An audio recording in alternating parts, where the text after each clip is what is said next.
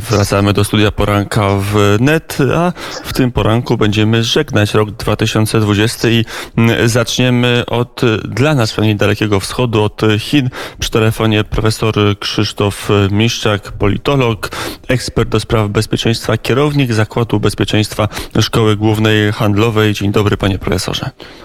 Dzień dobry panu, dzień dobry państwu. Mm, Chiny zaczęły ten rok epidemią koronawirusa w Wuhan. Ona się właściwie zaczęła w grudniu roku ubiegłego, a kończy mm, posadzeniem do więzienia pierwszego więźnia mm, epidemii. Chodzi o jedną z dziennikarek, która informowała jako pierwsza o tym, że w mieście Wuhan e, trwa pandemia, że rozprzestrzenia się niebezpieczny wirus. Jak rok 2020 zapisze się w annałach państwa środka?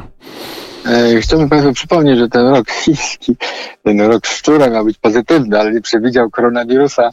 E, on się kończy 11 lutego 2021 roku, więc mamy e, trochę czasu. Później będzie rok bawoła, też pozytywny, dobrobyt, więc zobaczymy, jak to to będzie. Ten cały rok był dosyć skomplikowany dla Chin. Uważam, że nie bardzo pozytywny. Wiele, tak bym to podzielił oczywiście na różne, na różne etapy. E, ważne jest to dzisiaj, z perspektywy tego całego roku, e, to, że Chiny wyszły z tego kryzysu silniejsze, zdecydowanie silniejsze i bardziej asertywne, bardziej brutalne w polityce e, zagranicznej. Tutaj, jeżeli patrzymy na Europę, ona znajduje się w recesji, albo większość państw tych znajduje się w recesji. Chiny mają umiarkowany wzrost, tam 1,9. Eksport jest bardzo ważny, bo w listopadzie osiągnął 21 jest to taki powrót do normalności po kryzysie, bym powiedział dzisiaj w Chinach. Ale jeszcze jedna ważna, wydaje mi się, sprawa. Chiny postrzegają przebieg tej konferencji, które zatuszowały w tym Wuhan, jak pan powiedział, w tej prowincji Hubei, e, zatuszowały e, fakty o tym, o tym, o tym koronawirusie, to miało tragiczne skutki dla całego świata. Nawet poszkodowani to, to jest cały, cały świat ale to też była szansa, czy jest szansą dla polityki, e, polityki chińskiej. Powrót do normalności to jest powrót do, e, że tak powiem, zrozumienia jakiejś sytuacji międzynarodowej przez kierownictwo chińskie i usytuowania się w, w tym e, e, obszarze polityki międzynarodowej globalnej, globalnej dominacji. Oni wykorzystują to w zdecydowany sposób. To jest bardzo ważne, może zmieniła się całkowicie logika chińskiej polityki zagranicznej pod przywódcą Xi Jinpingem. Powiedział, to jest od 2012 roku, kiedy on już uzyskał tą pełnię władzy. To znaczy, to jest odejście od starej doktryny 24 znaków Peng Xiaopinga. E, państwo pamiętacie, to e, była taka polityka harmonizacji ze światem, otwarcie na ten świat. To jest też na Stany Zjednoczone, 72 rok. E, nie wiem, pozostawiania na uboczu od tego głównego nurtu polityki międzynarodowej. Dzisiaj się to diametralnie zmieniło.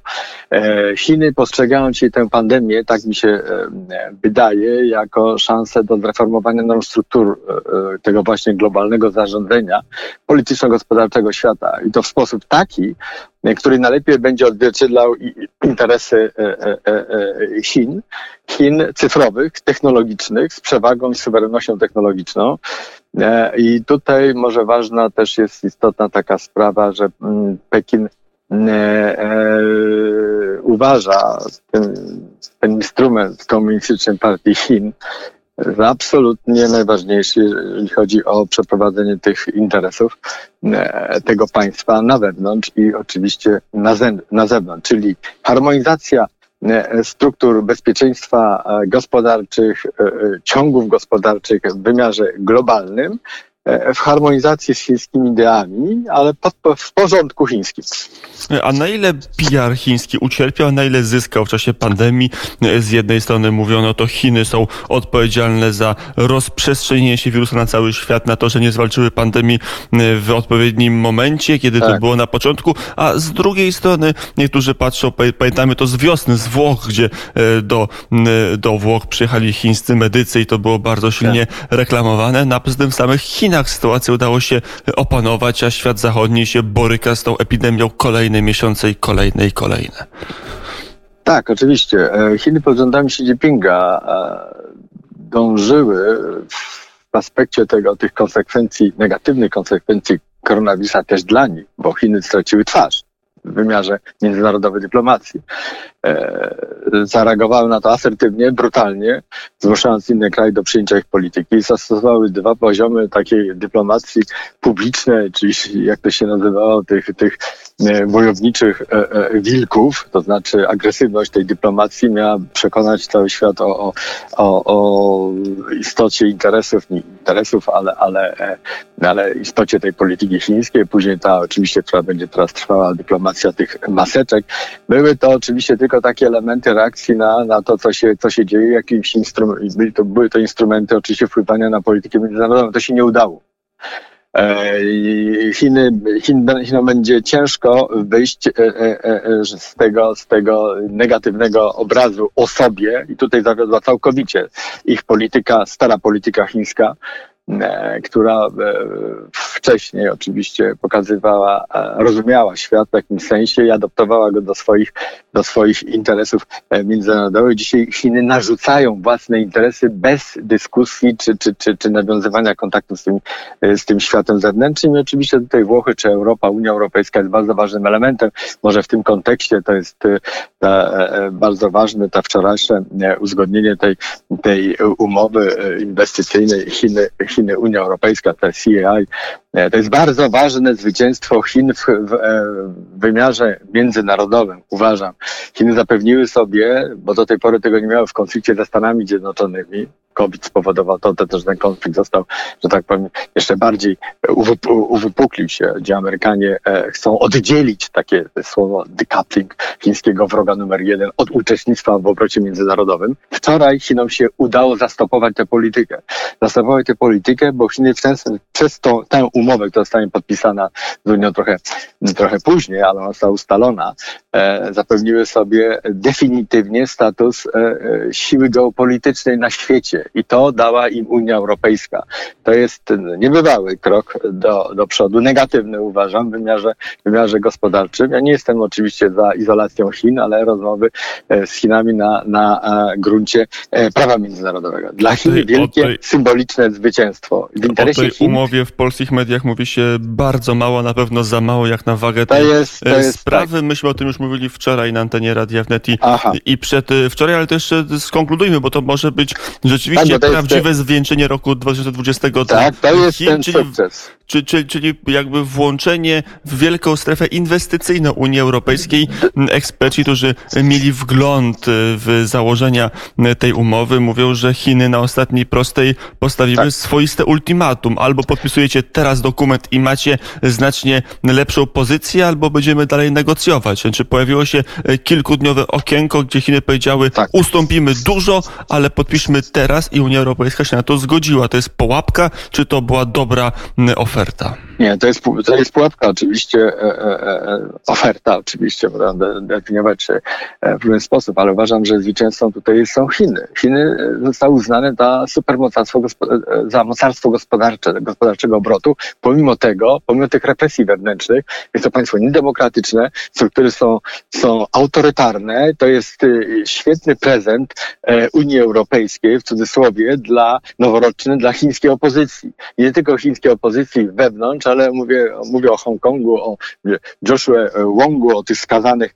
na, na długie lata więzienia e, e, opozycjonistach, e, opozycjonistach chińskich, ale też o tej pani, o której pan wspomniał, tej blogierce Chang, która, która za to, że, że, że pisała prawdę o, tej, o tych wszystkim, co, co się dzieje tutaj w Chinach, e, została skazana na cztery, e, cztery lata więzienia. Pomyślmy sobie o, o prawach y, y, y, muzułmanów w Xinjiangu, o Mongołach, którzy, którzy są dyskryminowani, o obozach koncentracyjnych dla tych, dla tych ludzi, o, o, o, o, o tutaj wszystko, wszystkie te, te rzeczy nie są e, adekwatne do aksjologii Unii Europejskiej. Więc pytam się, e, co jest tutaj ważniejsze? Interes, interes gospodarczy y, y, z jednej strony, ewidentny, dwóch państw bardzo e, promujących to, to rozwiązanie, to są Niemcy z- Francuzami, bo, bo ta e, umowa będzie ratyfikowana do pewnie pierwszej połowy 2022 roku, kiedy prezydencja będzie, e, będzie obejmować Francję, ale jest jeszcze jeden bardzo ważny aspekt z naszych, z punktu widzenia naszych interesów.